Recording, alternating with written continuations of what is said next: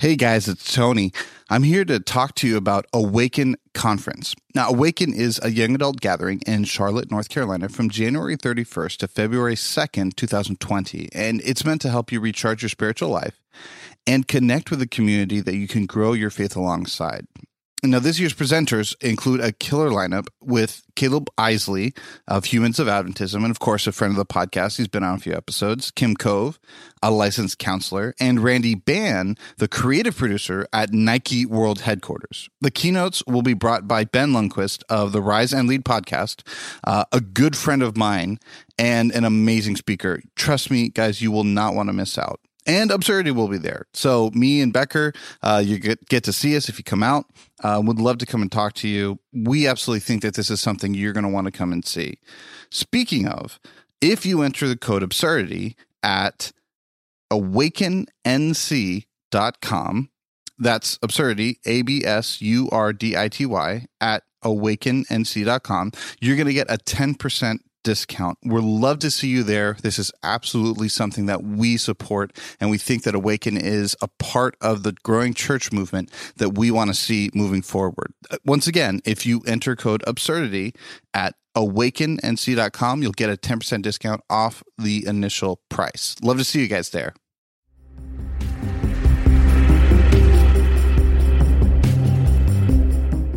Hey everyone, welcome back to Absurdity. This week I am incredibly excited because we're talking about a topic I've been wanting to cover for a long time, but because Tony and I are men, we're not really the most qualified voices to speak on this issue and do it well and do it justice. So today we've brought on a really good friend of mine on, a friend of ours on, Anna Bennett, and I'm going to let her tell you a bit about herself in a little bit, but um really excited about today's episode. So, Tony, how are you doing, man? What's up, Becker? I'm doing well. Um, man, I ha- I'm starting this world missions class now, and I got to be honest, it is the most boring thing. Um, and I love, I love world missions. Don't get me wrong. Like, I love, not even the idea, just I love different cultures. I grew up in L A. I'm, you know, multi-ethnic, multicultural. But um, the the dude who did this was a missionary. And he's a great guy. I'm sure he's a fantastic person, but just not a teacher, man. Like, I'm sure he was great at breaking down other cultures, but like, I, I'm just listening to him, and it's just like, wow, wow. And then on top of that, it's the World Cup, so it's it's yeah, it's it's been um, it's been interesting trying to balance those things of finding interest and being like, yes, that is fascinating. That one time in Egypt, uh, you had a falafel. And and like checking my phone or my, my tablet, I have to be so sneaky about it um, in class. I don't know. I think I'll just I'll just put it on my computer next time. I'll just put it on and be like, whatever. I don't care. I'm paying for this class, or somebody's paying for this class. Can I just mention how wonderful it is to watch the World Cup without a dog in the race? Because um, like I can just laugh at everyone else out of the depths of sorrow that I have in my heart that the U S isn't playing. Uh, that's. I mean, I almost don't because my dad's, I mean, I'm part Argentinian, so there's there's kind of that. But like, other than that, I like I find other countries to root for. Like, I don't I don't know, man. I get into it. Oh, yeah. I'm like, I don't know. What's it? Serbia, Nigeria? All right, let's go Nigeria. Like, I'm always just like, I find one team and I'm like that. I'm the ultimate bandwagoner. And so, and I'm not a bandwagoner because I'm on everybody's bandwagon. I'm just there. I'm like Dave from the joke. I'm just every every team has Tony. Gotcha. Yes, I understand. And Anna, how are you doing? I'm doing great. Doing great. This week has been a really busy week. Uh, lots going on, but I wish I had time to watch the World Cup. It's just not even on my radar. I yeah. currently wish I was a morning person because all the games start at like seven a.m. Eastern time, and it's murder on my life right now. Uh, I just cannot get up that early. I tell my church members, all like, don't call me before nine a.m. because I'm not answering if you call me before nine a.m. It's just not happening. It's, it's zombie Becker time. Yes, exactly. Um, so, Anna, why don't you go ahead and tell us just a little bit about yourself? Yeah, so I'm originally from Minnesota. We would say bandwagoner. All right, well, podcast is over. Thank you for coming on. Uh, clearly, we were already disagreeing. We apologize for everything. This is not our view. We just want a disclaimer. These these are this is not the view of Absurdity Podcast or the entities therein. Yes. Meg, Megan, Dragon. That's my favorite. Ooh, talking about Revelation. How do you say garage? Garage. Oh, see, because I had a friend who said grage. What? You had a friend, right? Yeah, not not grage. Still have. You had. No, yeah, no. That was when I walked away. I just dropped. I had an ice cream cone. I just dropped it and walked away. I didn't even care. Ice cream drop. Yeah. No, I'm from Minnesota originally. I went to Union College, graduated from there with a degree in theology, um, served in Minnesota for several years as an assistant pastor, um, specifically over youth ministry, did a lot with evangelism and so on and so forth, and took a call to come to Southern four years ago, almost five, starting my fifth year here. Wow. That's awesome. I'm actually really upset because you came right as the tail end of me leaving, so I didn't actually get to do anything with you, like, as a student. I didn't get to, like, experience any of the wonderful things that you were doing on that campus. And I'm, would have been great. Would have, would have been, been awesome. But that's okay.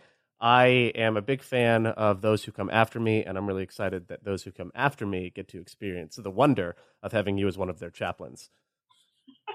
Thank uh, you. I appreciate it. So today we are talking about, if you couldn't guess it by the episode title, listeners, we are talking about sexism in the church. Um, now, sexism is um, a broad topic.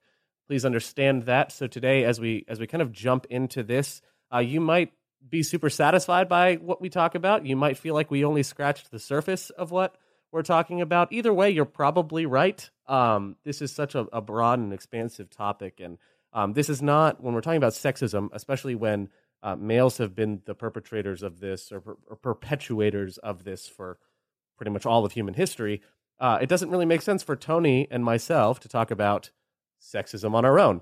Uh, so we wanted, I wanted to wait until we got uh, someone on here who could add some balance and perspective to this that just Tony and I don't have. As much as we would love to have it, we just don't have it on our own. And even if we did... I mean, we can talk about it from the wrong... Yeah, exactly. Well, it. Oh, yeah, I'm totally... I've totally been sexist. Like, that's... But that's not where we want to go with it. Yeah, and we already know that, Tony. So that's, that's the other half of that. Just saying. So, Anna, thank you for coming on and being willing to talk about this. Um, I, I am thrilled to have you be a part of this. So let's just go ahead and jump right in. Uh, Anna, what has your experience been with sexism... Uh, and we're going to include this in, we're going to include this other half of this in this because it sort of all goes together within our specific conversation, but also with racism. Yeah. Um, I'd say my experience has been pretty, um, I would say typical based on the stories that I've heard and the experiences that I have heard, have had other women share with me, women who have been in ministry at various levels, whether it's just um, pastoral ministry and may, maybe mainstream ministry, but also um, Bible teachers and um, hospital chaplains and so on and so forth. Uh, there's a small network of us. So just to give you a little bit of picture, and then I'll answer a little bit more clearly your question. Um, within the Seventh-day Adventist Church here in North America, in the North American Division, there's roughly four thousand uh, male pastors. And out of those, or sorry, four thousand total pastors. Out of those four thousand, there's about one hundred twenty-five female pastors, women who are serving in ministry. So there's just a small segment of us. And because of that, it's been very easy to hear other people's stories. So I wouldn't say that my story is um, out of the box, uncommon in any way. I think it's very typical. And, and if you asked other women, it would be pretty much along the same lines. Um, I can share some brief examples of things, but I would say overall, um, most of my experience with sexism has been microaggressions, uh, the subtle... Um, the subtle things that happen or take place, and you may not even notice it at first. I didn't notice it, a lot of it at first, until it all began to pile up. Um, but I've also had things said to me like, you're an abomination in our church, or you, you hiring you was a mistake. Um, you're leading our church into heresy and blasphemy. Um, our church is going to be um, divided because you're serving as a part of ministry. Um, but then also just some of, like I said, those microaggressions. It's expected of me to, because I'm a woman, to come to the church early, to preach three sermons, and to bring a meal for potluck. Mm. But not many other males bring, male pastors bring something for potluck, their spouse does. Um, it's expected that I dress at the top tier of everything, even though I've got a great salary. And um, I've had male counterparts come to the same kinds of meetings in sweatpants, and nothing is ever said. So just some of those um, those microaggression type of things, the small and subtle things that build up to really cause me to feel like, man, do I really belong? Mm. Yeah, no, that make that that makes sense. They're not. It, it doesn't for a lot of them. Um, it doesn't seem like it's stuff that's specifically targeted towards you, but because of the environment that's created um, by those things, it's actually negative.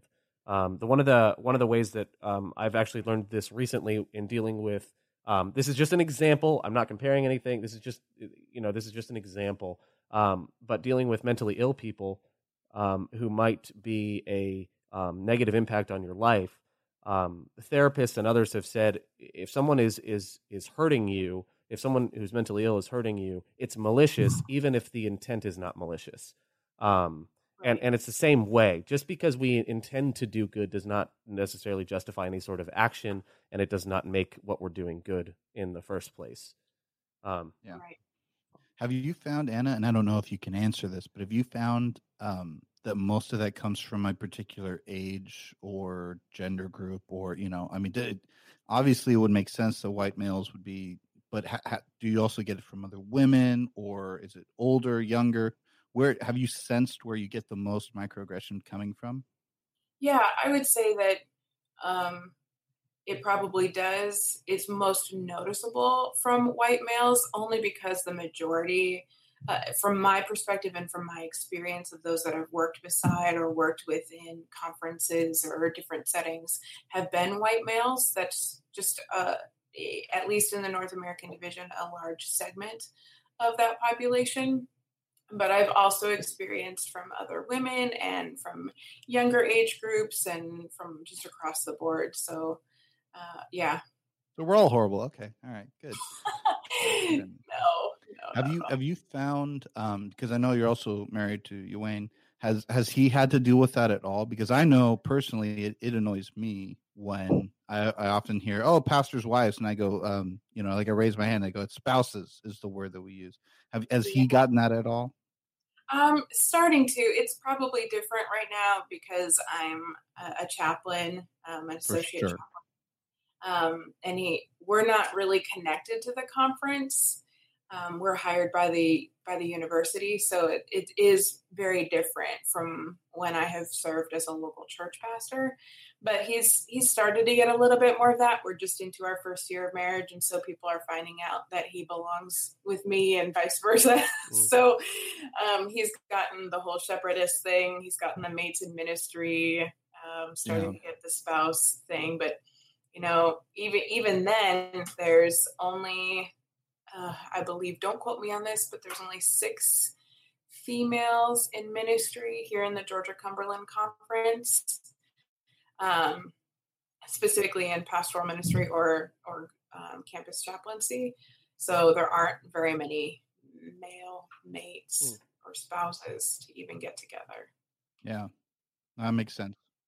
Well, Anna, as we continue this conversation, I want to give you full license. Tony, you'll have to do this as well if you should so desire, but I'm press- I'm peer pressuring you into doing this. Anytime that we demonstrate some sort of microaggression in this conversation unwittingly, call us on it when it happens. Um, if that happens. I don't know if it will. I have no idea. Like, right? Like, that's the thing. Most most people who who have a microaggression um, or who do who who who you know perpetuate one or whatever, Um, they don't realize they're doing it. So if we have examples on this show, whether it's wording we use or whatever that you catch, call us on it right here and now. I'm more than happy to do that. Or call me on it. I don't know, Tony, if you're okay with that, but I peer pressured you into it. I'm usually not micro in my aggressions. I'm usually pretty strong. And you're pretty, yeah, it's clear when you're... I don't gotcha. Like you. That's usually where I go. But yeah, feel free. feel free. Gotcha. And also, okay, so let's... To that yeah. real quick, Ryan, is that um, I will I will gladly do that, of course, gently, because um, I love both of you. But also, I would say that it does take a lot of training and experience to even know when that takes place. I'm mm-hmm. still learning about that. Uh, because it's this isn't talked about very often, and it's just a societal norm.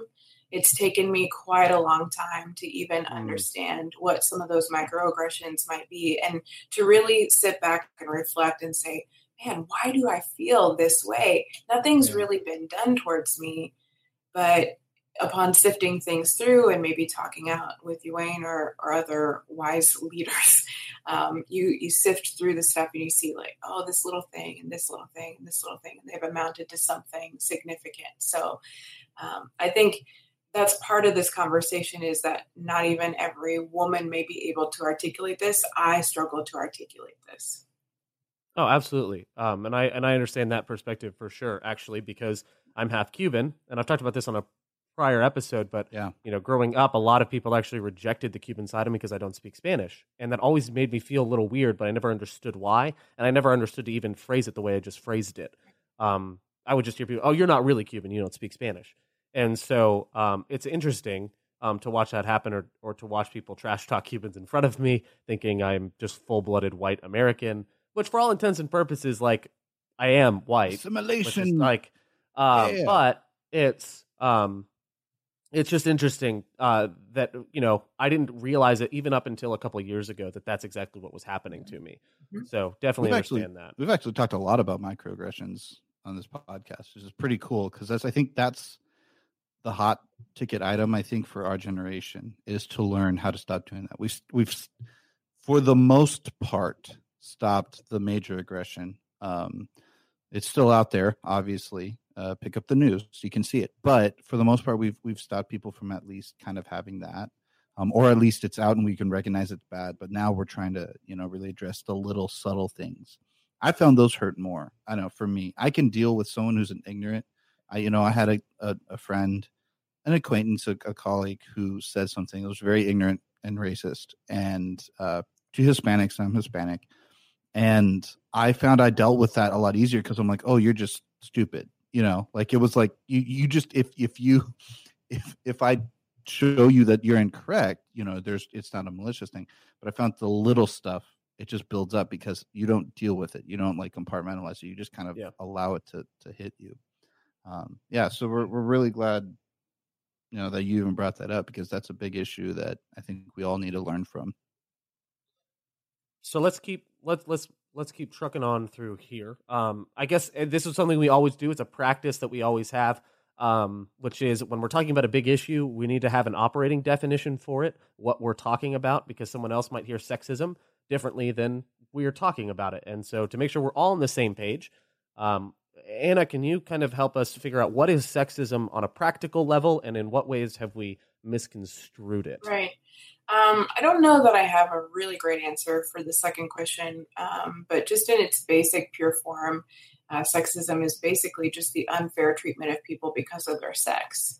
Um, so it may be the way that society is set up, or the systems that are set up is um, in favor of a gender over another. And just very simply and basically in our, our society today, you see that our structures and systems are very much in favor of the white male.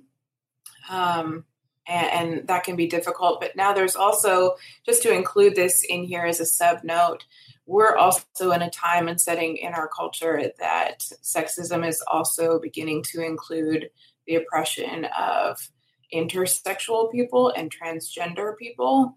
Uh, so this is not just a, uh, a woman's issue kind of thing anymore. It probably yeah, wasn't definitely. Ever how we've seen it. yeah, no, it's it's definitely um, expanding in its definition, which is making people feel like, oh, well, this is just the latest offense that I have to keep track of. It, it feels like trends that they don't, that they're just sick of trying to keep up with. um, because of how many people it's starting to include. And that's the, I, I think that's the wrong attitude. Um, but I can understand to some extent too, why um, we feel sometimes uh, overwhelmed by the amount of things we have to keep in mind uh, as we, as we talk with people. Um, so well, I, it, like, it's, I, it's funny because I often view it as like the Ten Commandments and the Mosaic Law. Like when you look at the Mosaic Law, there's all these little extremely, you know, uh, uh, deep details of, of intricacy and all these different things. And really it's to, to, all those things are just given to, you know, help actually understand and obey the first ten, which actually expand the, the, you know, the original two that Jesus gave. And I feel like all this stuff is just don't be a jerk, how to not be a horrible person. And so all these people are like, you can't even say this anymore. It's like, no, no, you could never say it before. Um, we're just getting to the point where we're teaching you because apparently don't be a jerk was too broad and we have to expand yeah. on, okay, don't be a jerk to women, don't be a jerk to other people who look different, don't be a jerk to people who think differently. Like we have to be a little bit more detailed. And so, you know, I, I will, I find I get that the most. It's, oh, you can't even say this anymore. Now you can't say that anymore. And I, and my response to that has always been, when was that ever okay? They just didn't call you on. But yeah, I don't think right? calling like, somebody, uh, you know, whatever, like, I don't think that was ever okay.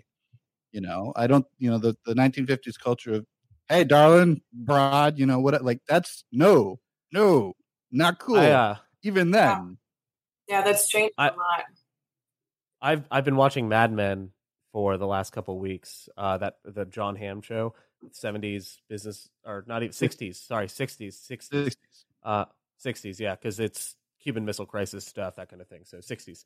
Um, and like the treatment of women in that era, that show, like what that tries to capture, yeah. like it's, it's like, I like part of me doesn't want to watch this show because the way it devalues people, but then I'm like, this is also the environment that they're in. And like, they're reproducing a time period that, that we no longer live under. Like, it's just insane to me. The, the amount and, of the, like, and that's the environment that most of the leaders of our nation and church grew up in. So it's like, yeah, it's still relevant to us today because, you know, we're only one or at most two generations removed from that. So yeah, like it still very much affects us. Hmm. So let's, Anna, let's, let's target this a little bit more. I've asked you what your experience with with sexism has been, but now let's talk about it specifically now within the church. You've talked about a, a few examples. Um, but what are, what are some of the more blatant, even more maybe systemic things that, that affect you? Um, what are, yeah, what are, what's your experience been within the Seventh-day Adventist Church? I think at its core, we operate a lot like a good old boys club. And um, we have not caught up with our own times, things that we have done ourselves, um, initiatives that we have as a Seventh-day Adventist Church in North America to hire more women, Um, and to put them in places that are accepting of women, because that's a whole other thing in addition. But we haven't caught up with um, that time to integrate women and um, the different needs that women have in ministry and even in higher education and pursuing, um, you know, specializing in ministry, as it were. Um, we haven't caught up with our vocabulary to be inclusive of women when they are inside of our institutions or organizations or churches. Um, and so just overall, we've continued to function as though um, women are not in leadership or not in ministry positions, but they are. Mm. Mm. Man, that is, I, I see that like even in my own conference where I'm at. Um, and it's interesting because there's a lot of it, or a lot of attitudes say like, we didn't mean to, for this to be the way it is, but okay, it still is. Like we, you've still got to figure out what to do about it. Like that's, and that's true. There's, it, it's been set up for, um, it's been in set up in such a way for the last, you know, century and a half that this is how we behave and this is how we act and this is how we do things. And, you know, from the guy side, It's it's difficult. I struggle with, and and you you've you and I, I think I've talked about this before d- differently. I struggle with um, women right now, and I see this as well with race. I used to do some work in marketing too. Uh, women, in regards to ministry events, are a quota. right? We need to at least have a woman in here. We need to at least have a black person in here and a Hispanic person here. We gotta we gotta meet our our diversity quota. Yep. And um, for me, it's it's I found it. Uh, you you opened by saying there's four thousand pastors in the N A D and people actively in ministry, and only one hundred twenty-five of them are women.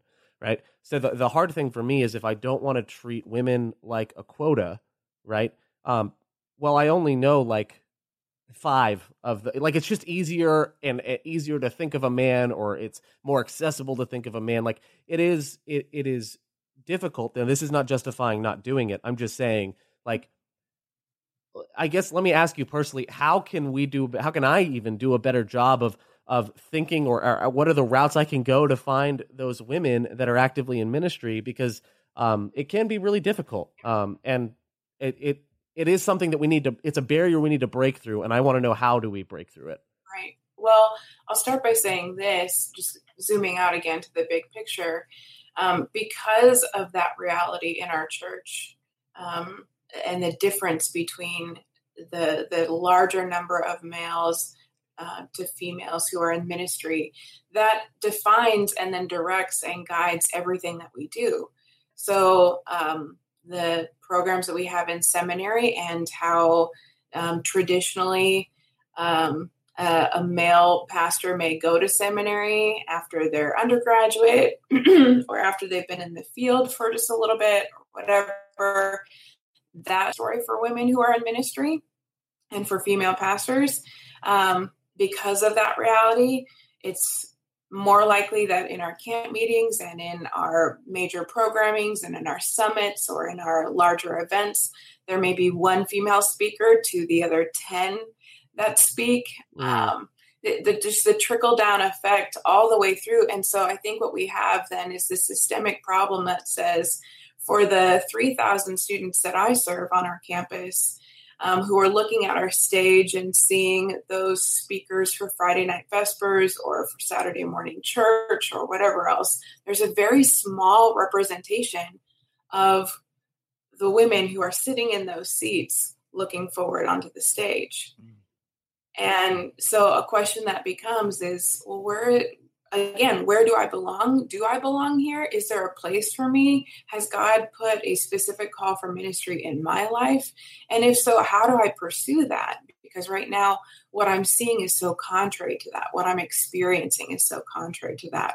Or because of tradition and because this is the way that things have been, it seems like it's a much harder road for me than it might be some of my counterparts. Mm, that's so... It's this is this is actually the one thing I've never actually really been able to identify with. I, I and and I struggle to kind of understand it from that. I can sympathize with it. I can't empathize because I just don't get it. Um, as a white dude, like every movie, every film, everything has me in it. So it's easy to see myself, so to speak, on the screen. And one of the things that was so big about Black Panther um, was that Black people could see themselves as heroes, and women in Black Panther uh, yes. kicked butt, like they rocked it. Yes. Um, and so it's, and they weren't overly sexualized or anything like that. Like they were amazing in what they did.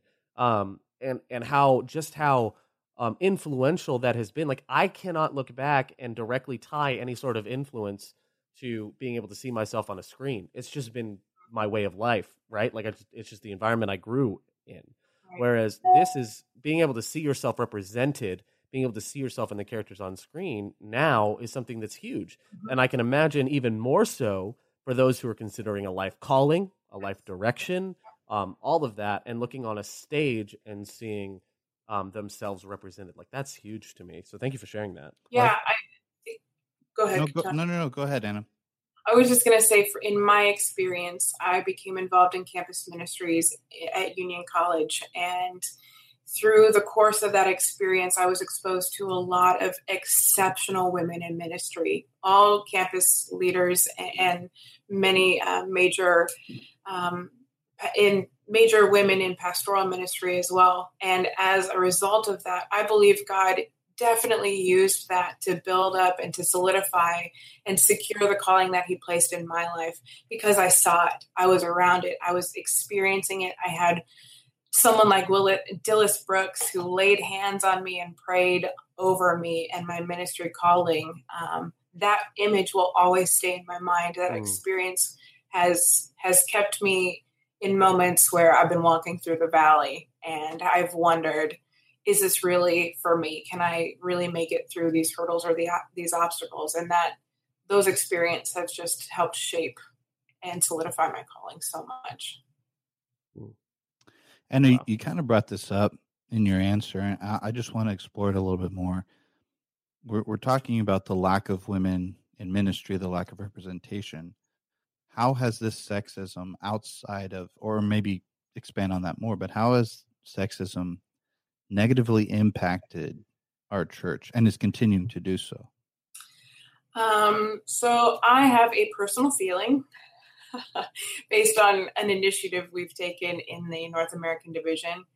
Um, I, I have heard about the initiative that says um, the North American Division is going to offer funding and support for conferences who want to hire female pastors. And um, I think, I'm not clear on all of this, but I think that there's a set aside amount of, of funding and whatnot for that position to be created and then funded for up to three years. And then it, I think it's assumed that the conference will fund it afterwards. So the initiative is to double the amount of women in ministry. This started three years ago, four years ago. So we're reaching kind of a deadline. And I don't know how many women have been added since the initiative was started. So forgive me for not knowing all of my facts. But as someone who's in ministry, I hear that kind of initiative and I say, so what you're telling me is that we're going to provide funding to hire women in ministry, but for only three years. So there's no security for their families or there's no path for their career after three years. And in addition, we'll only be hiring women for those positions. So women will not be hired based on their qualifications or their call to ministry or their education or anything else. They'll only be hired because they're a woman. Well, I don't, I don't want to be in that position. I want to be hired because this is where God has called me, specifically to this location, to this particular role in ministry. I want to be hired because I'm the best of the best or the cream of the crop, or whatever, just be hired based on my gender. Yeah. No, that's huge. Well, and it's and it's sad because it's also creating an environment where you have to prove yourself, right? Like you have three years to prove that this is your calling. I've never had to do that. That's ridiculous. And outside of that, it's now like outside of that, the, the, the path for ordination is that you have to be in ministry for, you have to be leading a church for six years. Um, well, I mean, it's different for if you go to, yeah, that's yeah, yeah, yeah. Like it's timeline. It's typically about six years and then, but they count seminary, like the two years you're in seminary is they double that as they double that amount of time, that kind of thing. Right. That's a traditional route. So even in the N A D's funding, they're still not really fully even like, aside from all of the implications that that has that you, you and I have just listed. Um, it also doesn't even really provide any sort of commentary or any sort of direction to push us forward in the ordination department, which granted that's an entirely different, you know, right. Right. that's, that's, but, yeah, that's way out there, but it's just interesting. I find, I see all these different lines that it has. Right. And what you pointed out, uh, Ryan, is another portion of the answer to Tony's question. Um, where do we see sexism and what are the results of it in our church? Um, from the time that I started in the theology program, Uh, and I believe this is any, anywhere because I've heard it rampant from women in ministry. Um, we have to prove ourselves mm. every step of the way in what we, how we dress, how we act, our language, um, being the best of the best, the top of our classes, either in undergraduate or in seminary. Um, you have to be, uh, you, you you would be lucky to be considered the best preacher in a class of other males. Um, And then upon graduating, you just have to be at the top of your game. There is no room for negotiation, it has seemed. Um, so there's always this uh, attitude of you must prove yourself. And I think that's to a greater degree um, than some of our male counterparts, because I know that that still exists for both of you. Um, I just think that it's articulated differently, probably. Well, it it didn't exist for me. I'll be honest. I was I was no, the worst.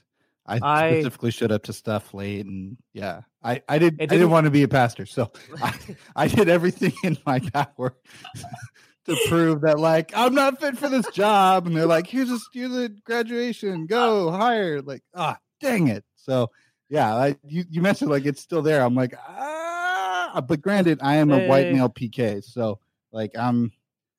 Well, yeah. like okay, but the other the other side of me. this. Tony, is you and I face a different kind of, with what she's saying, yeah. I identify with it a little bit, only I don't identify with it, and I want to make this clear because it's really easy for for it, this to come across as I'm like uh, demeaning it or devaluing what you're saying. That's not like, oh yeah, I totally understand oh, yeah, no, that. I'm, you're I'm not the only, yep, no, no, no, no, no, no, no, yeah. This is more of like, this is an example I'm hoping will help people understand things a little bit differently. Yeah. I experience the prove yourself aspect from my age. Um, the first sermon I preached in my church district, people came up to me and were like, hey, we're sorry. We thought we were going to be babysitting a college student all summer long or whatever. We didn't realize we were getting a pastor. Sorry. Like, this is like, th- that's a thing. Um, there's this, when I'm sitting in a room full of pastors who are all ordained and have been doing this for twenty years, like there's this air of, I have to prove myself. There are eyes on yeah. me to make sure I play the game right. I button all the right buttons. I, Um, drink the right drinks or not, not. And at one point I just, here's the thing though. And this is, this is uh, on top of the fact that, that, that prove yourself is not nearly as significant as yours. Um, the other difference is I decided just not to play the game and it hasn't affected me at all. Whereas if you decide not to play the game, your future is put hard. in severe yeah. jeopardy. Yeah. Yes. yeah. I could get away with, with being, you know, not dressing the best, um, you know, not, not, being a hundred percent in on the, you know, I'll, I'll go to a meeting and be like, nah, I don't really think we need this. I can say that because of, you know, my gender and, and my race. And so, um, I recognize, or my sex, I should say, and, and my race. Um, so I totally recognize that. Yeah. I, I've had friends, um, good friends who, who went to Southern, who were ran out of the theology program and ministry Um, because of their sex and because they expressed, you know, that it wasn't even that they didn't toe the line. They did toe the line. It was that they expressed any kind of, they, they weren't, um, you know, the, the, the, the, if there was any dissident, if there was any dissidence, it was considered, oh, well, you're not eligible for, to be a pastor. You can't, you can't have any, you have to absolutely just do what we say. And any outside thought of that, anything like I pulled and they're out, and that's not right. Yeah. And I, I would just add to this too, because I feel strongly about it.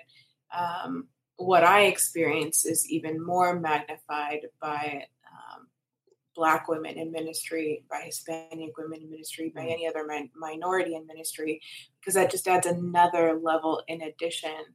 Yeah, of course. And it's even harder to tell at that point, like, which one am I being discriminated? Yes. like, like which like layer I, is being discriminated against I here? I know quite a few pastors just because of the, the, the circles that I'm in. And I can tell you, I, I know of one Hispanic female pastor. That's it. And she's a big one, but I, that's it. I don't yeah, know of a single right. second one, because that is just such a hard, they are, which they is are awesome so because school. the I'm pretty sure the largest Adventist church in the world is pastored by a woman in China. Yes, yeah, their sanctuary is like oh, four China, stories. By the tall. way, like if we opened up China, I, I'm pretty sure we would equal the amount of female pastors, or like the amount of female pastors there would equal the amount of pastors that we have, right. But we can't talk about it because they're you know underground. Which is it's just it's hilarious to me that we even have this debate. Because, well, it's not hilarious, but in my head, I'm like, we, we act like they don't exist, but they do. We just don't. They're running the church in the entire portion of the world, the biggest part of the world, and and and according to some report, they've heard quite possibly the biggest section of Adventists in the world um, is, is primarily being run by women. But anyway, yeah, yeah, it's still an issue for us.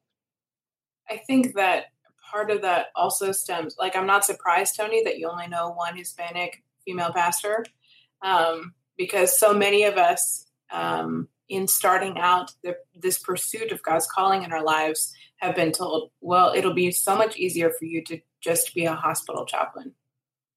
Or yeah. have you thought of oh, education? Because you can do the same thing in education. You can teach a, a Bible class. And respectfully, I disagree.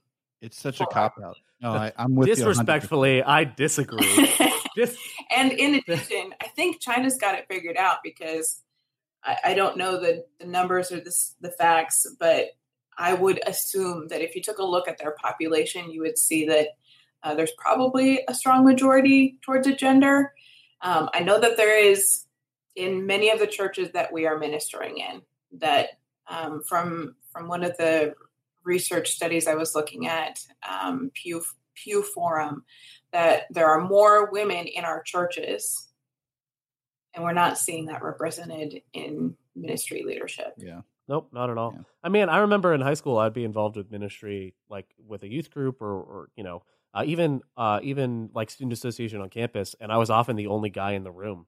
Like when it came to leadership in high school and, and college or otherwise, like we have women stepping up all over the place. We have girls stepping up, and it's a total girls club at the high school level and at the college level. But then the second you go outside of that, all of a sudden it's flipped. Yeah. But the numbers aren't flipped, just the positions. And it's just it's just very strange to me that that's um it's it's sad to me. But okay, so Anna, I want to I want to ask you. Well, Tony, do you want to say something before I ask this? No, no, no. I I, I just. It's sad because I think women bring a lot.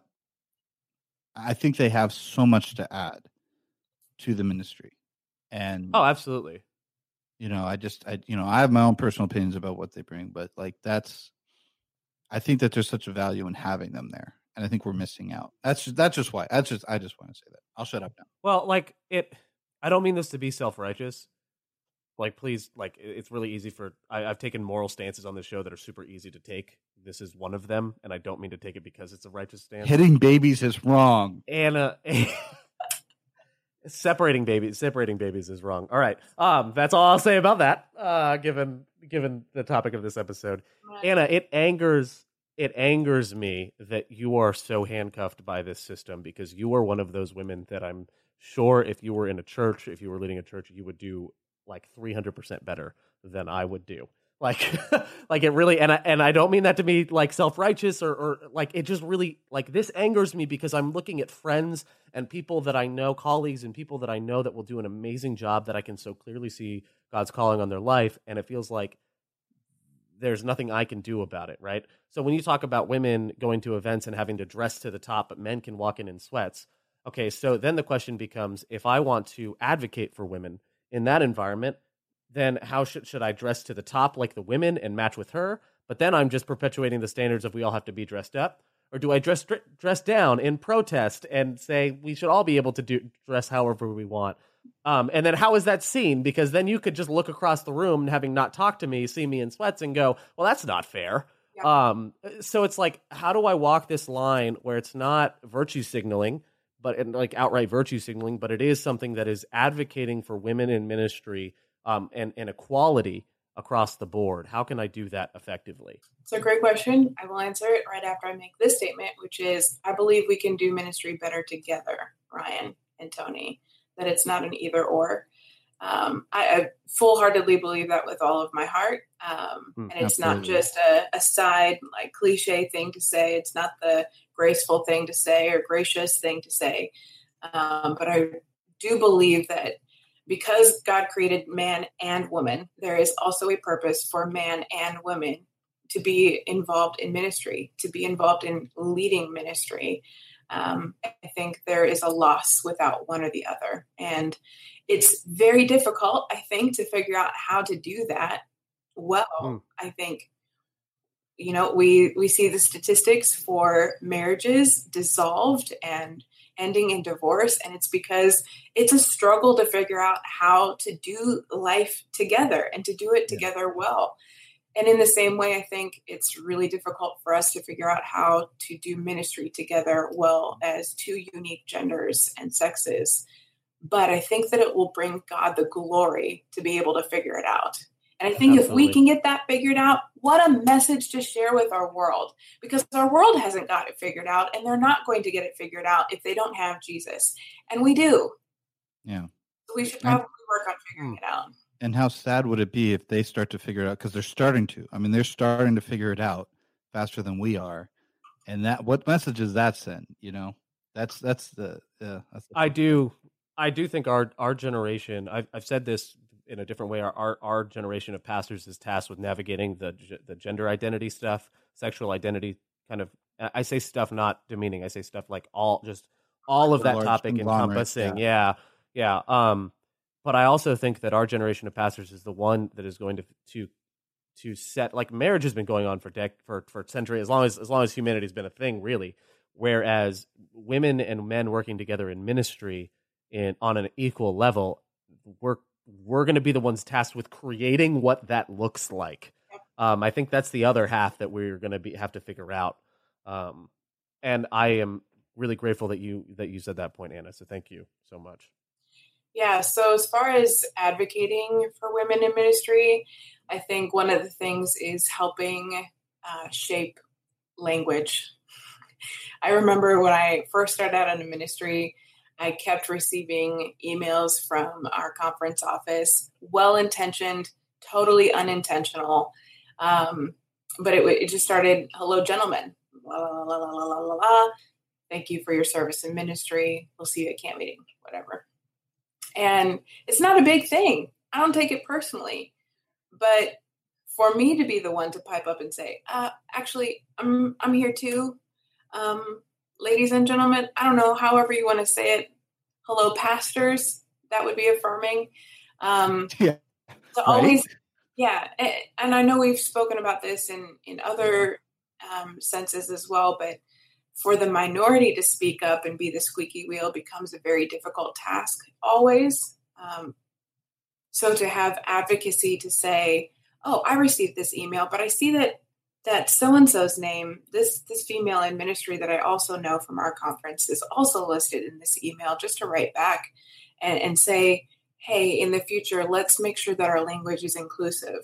It's a really small, simple example, um, just to, to make sure that our language is inclusive of all of those who are in ministry. That's one way. I, I, I totally I totally hear you on that. I, I agree with you one hundred percent.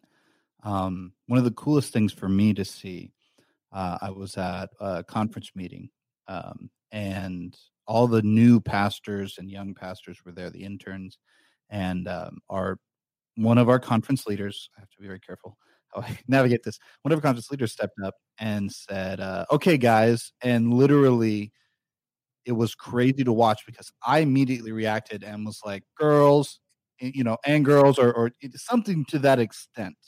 Um, or, or he said like wives and, and, and we all, but it was crazy because he did this multiple times. He's an old school dude.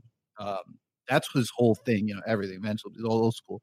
But every time he said that, like nobody fought him on the, you know, evangelism is this way and that's all that way. But every time he said something like that, all the young pastors in the room, almost in one voice, we're like, and women, spouses, like we were correcting him on that. I'm like, man, like that just gave me so much hope because I go, okay, they get it. Um, because we had multiple women in the room. And and and so I'm not nailing my conference on that. I think they're doing an excellent job of, of hiring uh, women in ministry. However, I think that it, it was good for me to see that because you had both sides. And I've grown up, of course, you know, being Hispanic, growing up in a pastor's home, I've seen the negative side of that. To see multiple other pastors not just agreeing with me, but having that same reaction. Um, we beat the women to it. That to me was the, like what you were saying. It's like, hey, we need to change this. We need to, we need to be able to do this. And it's not going to happen if we just sit back. Um, It's only going to happen if, if if everybody steps up and those who are quote unquote in power um, begin to recognize that. So yeah, I'm I'm with you one hundred percent. I think it's awesome when when that does happen and to and to see that, as rare as it is. Right. I think the other thing that's super helpful too, Ryan, um, is is for counterparts to provide safe environments for each other, and one of those things being, can I give feedback, open and honest feedback? If I were in Tony's situation and I heard those comments, um, can I approach someone, maybe the individual himself, maybe a ministerial director, maybe another counterpart, and say, um, the language that I have heard hasn't been super inclusive. Um, can you just Can you allow that individual to be aware of their blind spot? Because I don't think it's intentional. Most of the time I don't. Um, but if the blind spot is allowed to persist, then it becomes a bigger thing. And it does, over time, become an intentional thing that can be negotiated differently. So a safe, warming environment where someone might be able to, to give feedback. In addition, I think the question that you ask is so great. How can I advocate for women? Um, and I've been asked that by other pastors, and I would say that feeds the welcoming environment for other pastors to say, okay, I recognize that this is a blind spot for me, that um, women in ministry hasn't always been a thing, or a thing that has taken place in our conference or anywhere else it might be. So um, now that I'm aware of this blind spot, can you, either the woman I'm working with or the women who are working in my conference or whatever environment might be, can you personally give me some some tips, some pointers, some resources, some yeah. tools to be able um, to advocate for you? And just even even more simply, before advoc- advocacy, can I just be aware of the the things that I'm doing that may not be helpful in this process? Mm. Um, wow. Ah, it's so good. See, like for me, for me, w- like Tony's example just now, where a pastor got up and said, "Guys," like I grew up where "guys" is a completely gender neutral term. When I like, I've done youth ministry, and I can think back to all these different times I I've just said "guys" to get over get control of a room full of youth. Um, like I would that's a, that would be a total blind spot for me, because in my mind, "guys" is it's like saying "dude," um, which. People have much stronger reactions to being called dude when it's not there. Like even girls have called me dude, and I'm like, that that's just weird, right? Like like dude is a well, little bit different. I grew up in L A, so dude dude yeah. is gender neutral. But see, that's the thing. But see, okay, so then we all come from this different context. We come together, and that's when the blind spot is. Exactly. No, for sure. It's not a like the the difficult thing with blind spots is that they're not blind spots everywhere. They're blind spots uh, either culturally or regionally a lot of the time. Not all the time, but but a lot of the time. Um, and so it's hard. So I like, I could totally, I can picture myself even, um, even on Sabbath preaching and saying the word "guys," like I can totally see myself doing it and needing to be intentional to stop myself from doing that. Um, even things as simple as that, because language is huge. I, it is how we communicate. So language and the use of it is incredibly important. Yeah. I think r- real quick, one of the things that can be really helpful in understanding how to advocate is to make some predeterminations. Um, based on the blind spots that I have either been made aware of or the blind spots that I'm searching out in my own life. Um, when I notice, like you just described, Ryan, um, that I use this language and I, I didn't know about it, but now I'm aware of it. What is your predetermination? What words will you use moving forward into the future? One of mine is "hey fam," or "hey friends," or "hey colleagues," or "hey team," depending on what environment I might be in. And and knowing that those are my words, um, because otherwise I'm grappling and I'm in the same boat. My usual language is probably going to be "hey guys," and, and mm. what does that say of me? yeah. I'm the one who's in this boat. So have a predetermination, um, something that you're going to use or some way that you are going to help shape an environment when you see something wrong. And that predetermination will kick in the moment you see it or hear it or feel it in the room. And it will help to a great extent. Mm, thank you for that. That's awesome. Um, I really appreciate pretty much every answer that you've just given. Uh, I love it. I love it so much. And it's already, I can see some concrete ways that I can do that. Um, so really excited about that. Um, before I ask this next question, Tony, do you have anything you want to add? Anything you want to say here before I, okay, great. He just shook his head. No. Um, no. So how, no, yeah. One more thing for advocating for women. Oh, okay. Yeah, go for it. This may be a little bit more uh, generic as well. Um, actually, probably two things. I would say one, um, continue just to ask women who are in ministry about their story and how did they yeah. get into ministry? Yeah. Because wherever you may be serving, if you're a pastor who's listening, you have women in your church who may be struggling to answer a call to ministry in their own lives. And if you have heard the process that another woman in ministry has gone through um, to accept and to pursue the calling in God's life, well, the number one you'll you'll have a much more broad perspective on how God calls us um, into His service, and to you'll be able to help walk alongside uh, those who are coming in the generations uh, quickly behind us. And also, you'll have really great women for your Mother's Day sermons or for your Women's Day celebrations or whatever it may be. You may have another speaker to bring in to fill your pulpit when you don't have an associate pastor and you need to take vacation. Like, this isn't all on one person. There's, there's a network of people um, to be involved in. But secondly, also, um, we need to advocate specifically for maternity leave and um, for toxic environments. Um, not, uh, to my knowledge, conferences have to set their policies on maternity leaves based on what the state sets the maternity leaves. I know of one conference who has a maternity leave of four weeks. Because the state, what? The state doesn't have a whole lot in place. I look at that. Now, I I am married. We have plans for the future, God willing. I'm not currently in that stage, but looking forward to that place in life and that that um, that moment in life. I think four weeks of maternity leave? Are you crazy? Like, you can read up on biology if you want to. That's all I'll say, and say that four weeks is not sufficient. It's not sufficient for a woman um, to take time um, and to heal. So with that regard, like, again, it's really hard to be the squeaky wheel. So we need church well, administrators, we need workers to, to advocate for full-fledged maternity leaves, whatever that looks like. I know that um, in the setting I'm currently in, we have, I believe it's fourteen weeks, just to show you the, the cavern. Yeah. Well, and it and it's so hard because most people don't realize taking a leave of absence, unless it's a sabbatical in the educational system, taking a leave of absence as a pastor is, is a very scary thing because you are not guaranteed a job back. Right. Uh, right. Taking a leave of absence from a company, um, I think, I can't remember the exact statistic, but it's like eighty-five percent of the time you get hired back, and they'll understand as long as it's approved. If, if it's an approved leave of absence, they will hire you back.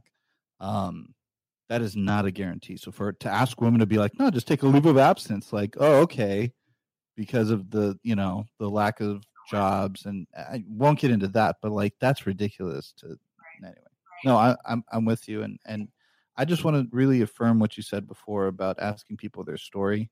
Um, what I have seen, the majority of people who are negative and dismissive towards women in ministry, I asked them if they've ever met someone in ministry and heard their story. And and and I can tell you, I if it's not one hundred percent, it's darn near close, have not. Because when you actually hear how God has led them in their lives, I you know, I was on the fence. I wasn't necessarily against women in ministry, but I was like, I don't know, I'm, I, you know, I don't see a problem with it, but I can understand biblically.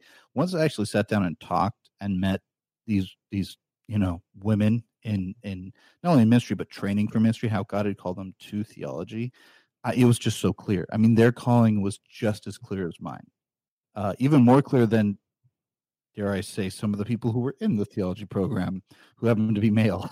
And I looked at them and just said, God's not calling you to be a pastor. He's clearly calling them. And the sad thing was, some of those guys got jobs, and and and uh, the majority, not the majority, about half of the women in our program um, either ended up not finishing theology or or going out and not um, ended up leaving. Um, so to me, I, I just think that's huge. It's it's any time you go and talk to somebody and you get their story, it's just a name. Somebody's just a name until you hear their story. So it's easy to have these these uh, diatribes and these angry theoretical. It's a lot harder to look somebody in the eyes and and after hearing their story say, yeah, no, you're completely wrong. Like, you've got a demon inside. No, because you can see God's leading. So, yeah, I, I just, that was a really good point. Well, I think we, we too, we, we say, well, God called me based on my experience. We, and then I hear your experience and I go, well, God didn't call you. It could be the exact same mirrored experience. And I'm like, oh, well, you're a woman, so there's no way that was true. Well, the more stories that I hear, yeah. I, I'm using I as if I'm someone else. I'm already a big fan of women in ministry. But the more stories I hear, the harder that reality is to deny. Um, and, and so that's huge. Like, I've heard Justin Bieber's mom talk about how um, all the steps that happened prior to Justin Bieber getting his initial recording contract, up to the point of a, a stranger stopping her on the street and saying, after she left a, a deal, a meeting about a deal, uh, or like shortly after, whatever, I don't remember exactly. And the, the stranger was like, "Hey, I don't know who you are. I was just really impressed to tell you right now that you need to say yes to whatever's going on." Like, if that happened to me, I'd be like, "Okay, God, all right." Like, like, but we discount it because it's Justin Bieber. There's no way God would call him into something like that. Where, well, sometimes you, I don't know what's going to happen with Justin Bieber. That's my point. Um, and I don't want to discount someone's experience because of because of just whatever judgments or preconceived ideas I have of their gender, their name, their their identity, whatever it may be. So, so because of all that, I know you want to move on to another question, but just briefly. You're good.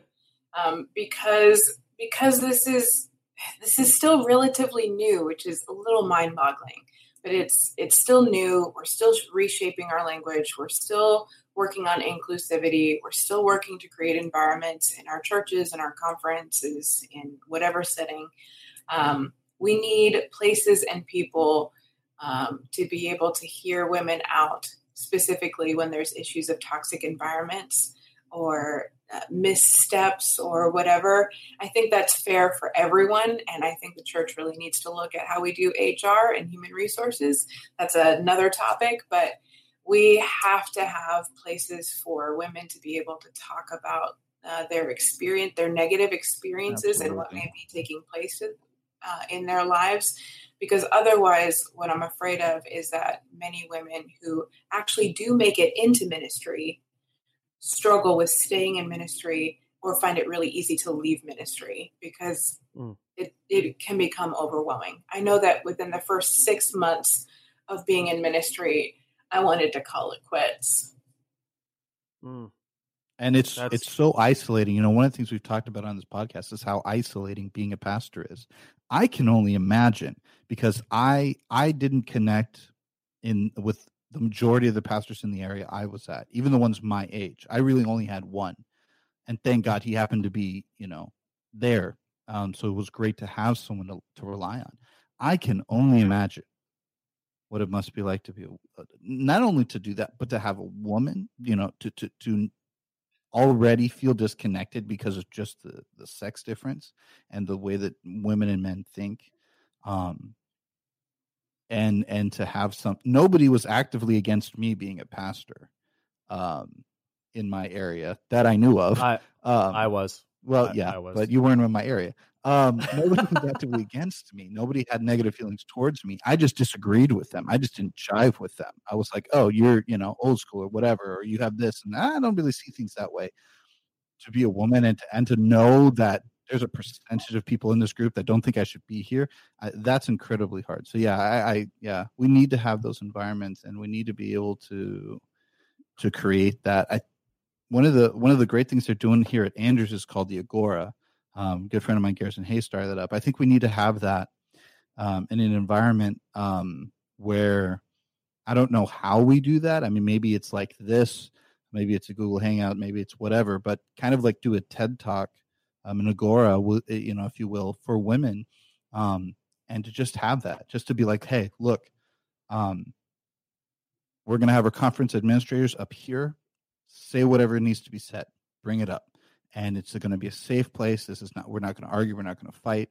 Um, we're just going to say it, and we're going to try to resolve, you know, these issues in a non-threatening, you know, it shouldn't have to go to H R kind of way. Um, or not, not H R necessarily, but you know what I mean? You know, like, it shouldn't have to go to where I have to bring a report or something. We should be able to get a- ahead of that. Right. Yeah, yeah. I, what I loved about the Georgia Cumberland Conference, and I, like I said, I'm not hired by them. Um, I'm hired by the university, but what I loved about what they did after the twenty fifteen uh, general conference session was to pull all of us women who were in the area together and to sit down with us and just ask us what our experience has been mm-hmm. and to listen to us. And for many of the administrators in the room, it was the first time, again, that they had heard any experiences from women in ministry.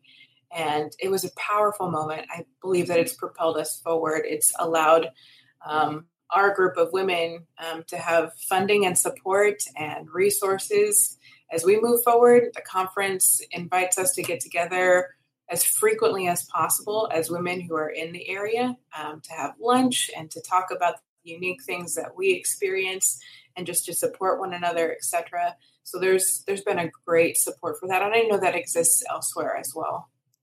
Hmm.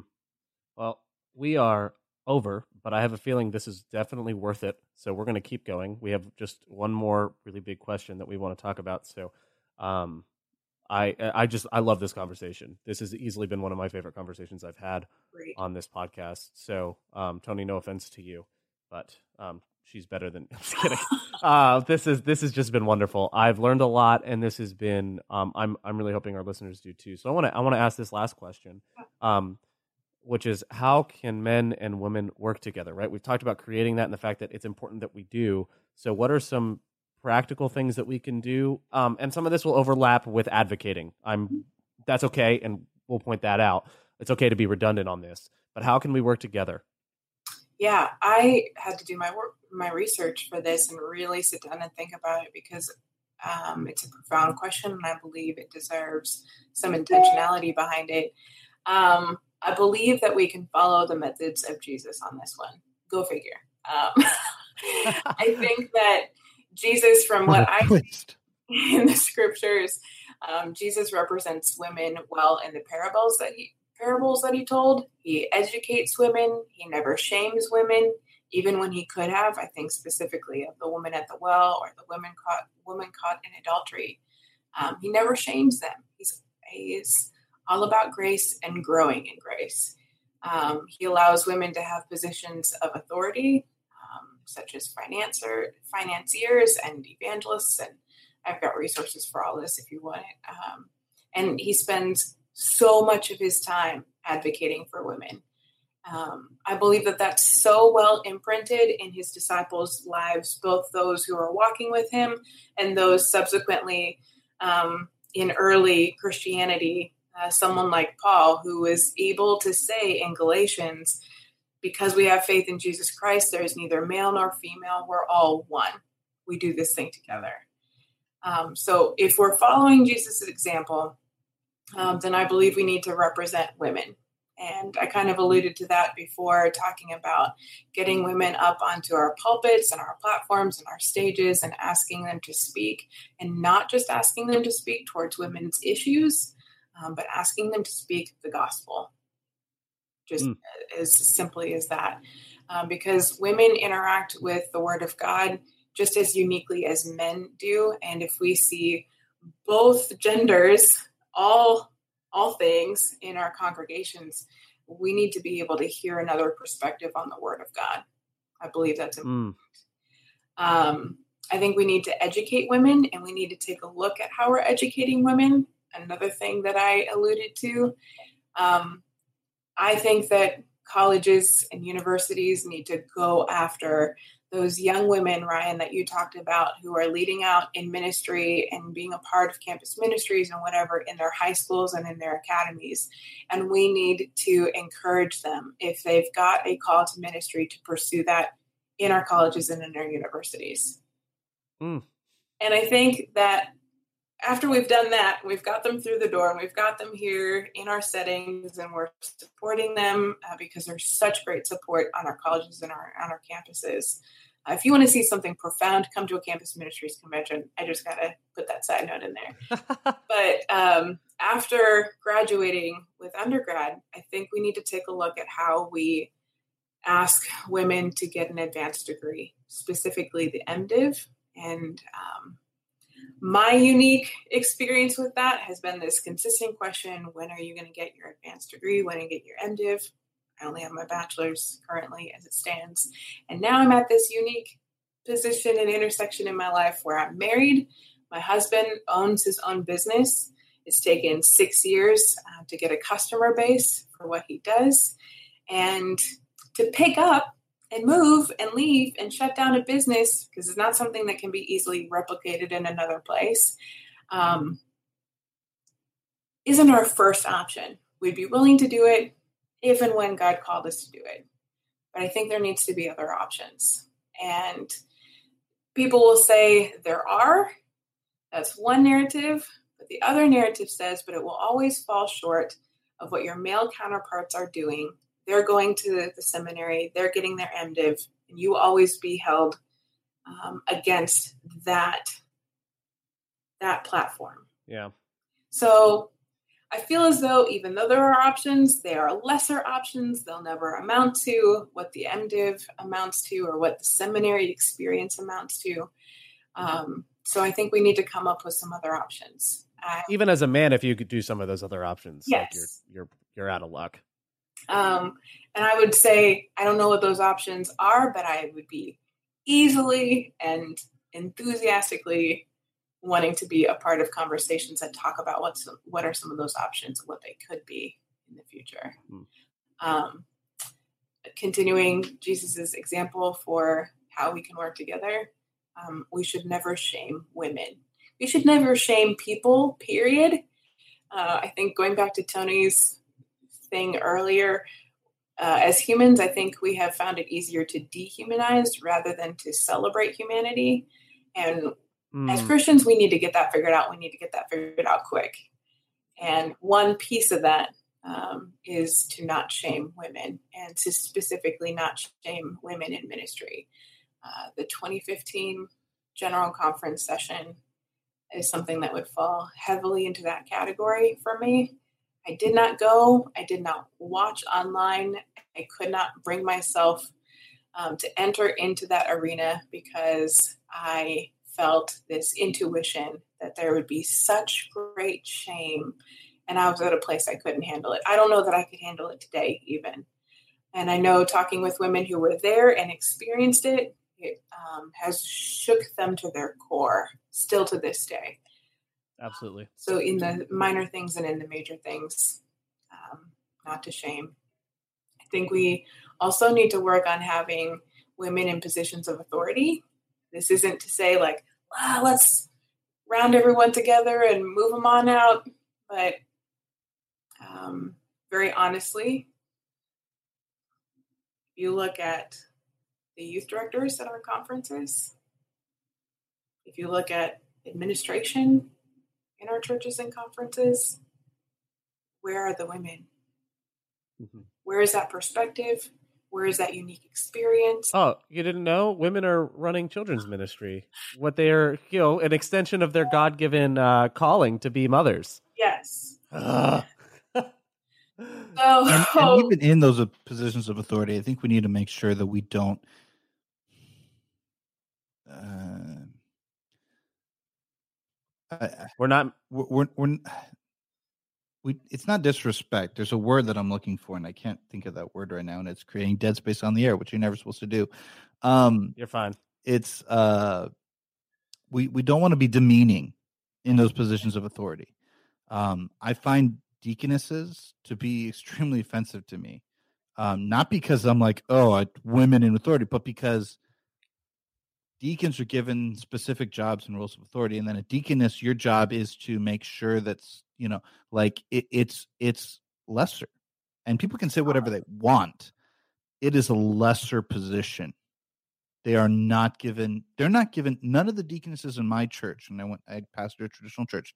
They didn't have the keys to, we had a treasurer who had keys and stuff, but no deaconesses. Our deaconesses had to call our female treasurer. But the deacons all had keys.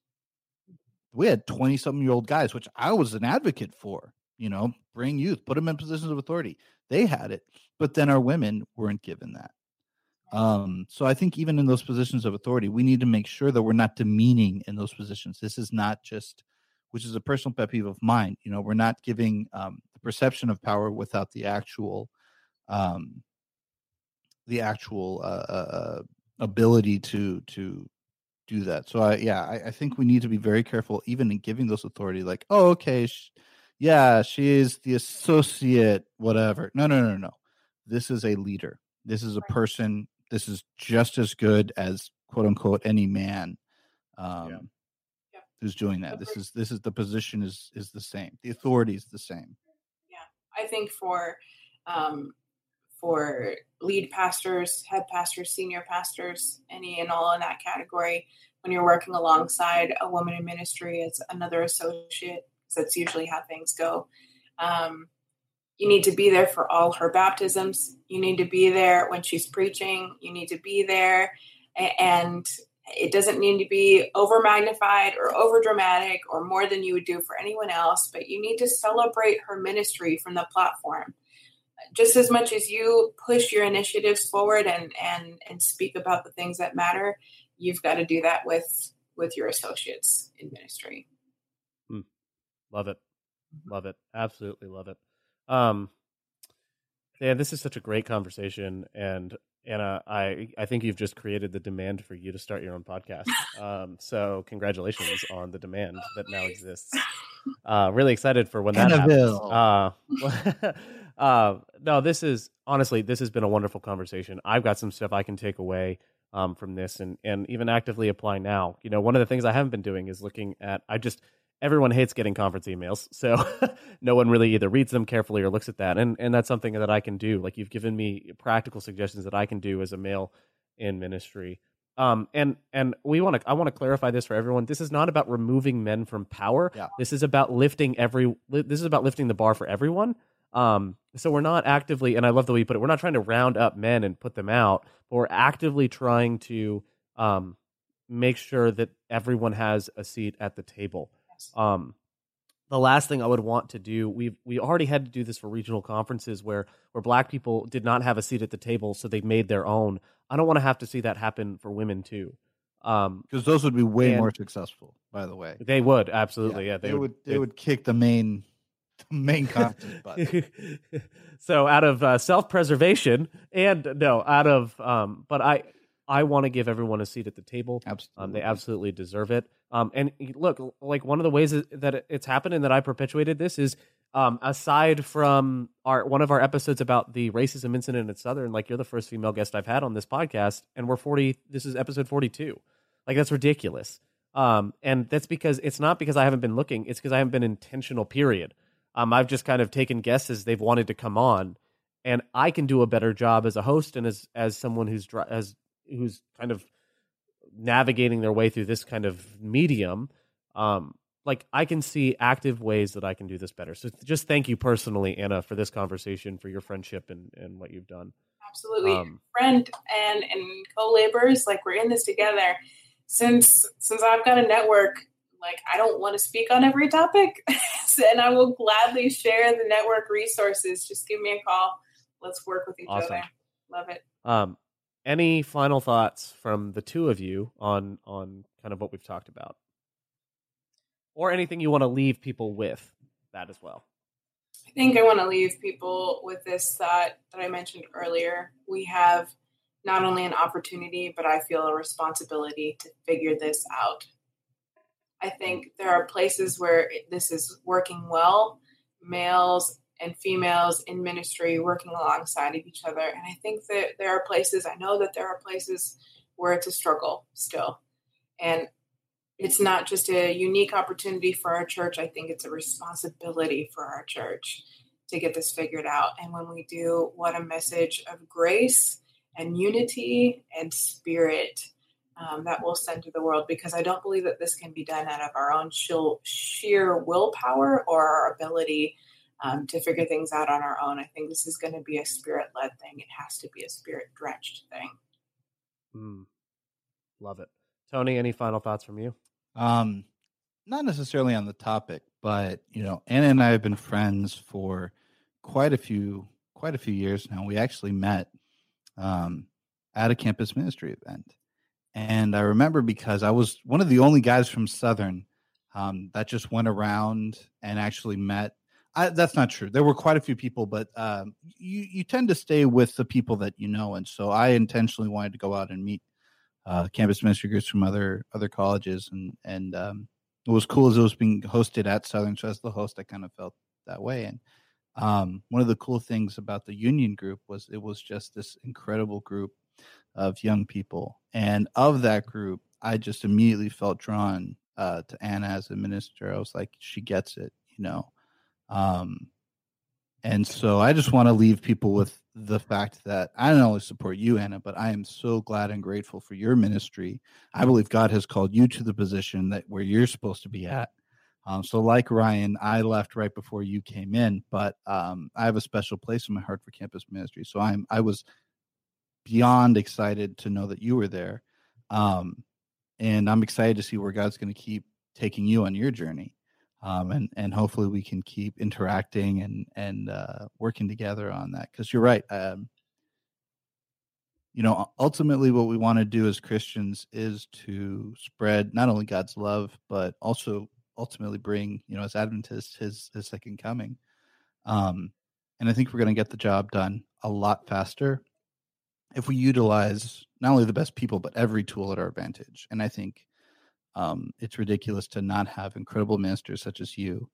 Um, it's absurd to not have. I knew it was going to happen. Yes! I was trying so hard. I was trying so hard. It's absurd uh, that we don't have, uh, that, that we are intentionally not using incredible ministers like you. So I just want to affirm your ministry and uh, and uh, just know that our friendship um, is something I, I really value. And it's great to be able to not only have you on this podcast, but to have you uh, as a colleague, as a as a fellow worker. Um, together. Well, everyone, we have reached the end of our time. So thank you to our wonderful guest. My dog just busted my door down to tell me that she wants to go for a walk. So like this is uh, in every way, shape, and form. Um, yeah, it's a sign. But thank you guys so much for listening to this. If you have any feedback for the show, you can email me, ryan one eighty becker at gmail dot com, or hit us up on Twitter at ryan one eighty becker or at Tony underscore anobile, N A N O B I L E. Um, and Anna, if you are willing to, I'm not going to put you on the spot here to like put out any sort of contact info, but if you want, just let me know um, what contact info you want people to have, whether it's Twitter or whatever. We'll throw it down in the show notes um, if that's the case. And um, if you want to subscribe, iTunes, please leave a review. I'm always, I'm giving, give, doing giveaways and things like that. So you can, um, you can easily enter for those by just leaving a review on iTunes of this podcast. Thank you guys so much for listening. If you want to support us financially, patreon.com slash absurditypodcast, and you can find us online at the absurdity dot org. Thank you guys so much for listening, for being a part of this journey with us as we try and navigate some of these incredible absurdities that we're facing. Um, so appreciate you guys, and we will see you next time.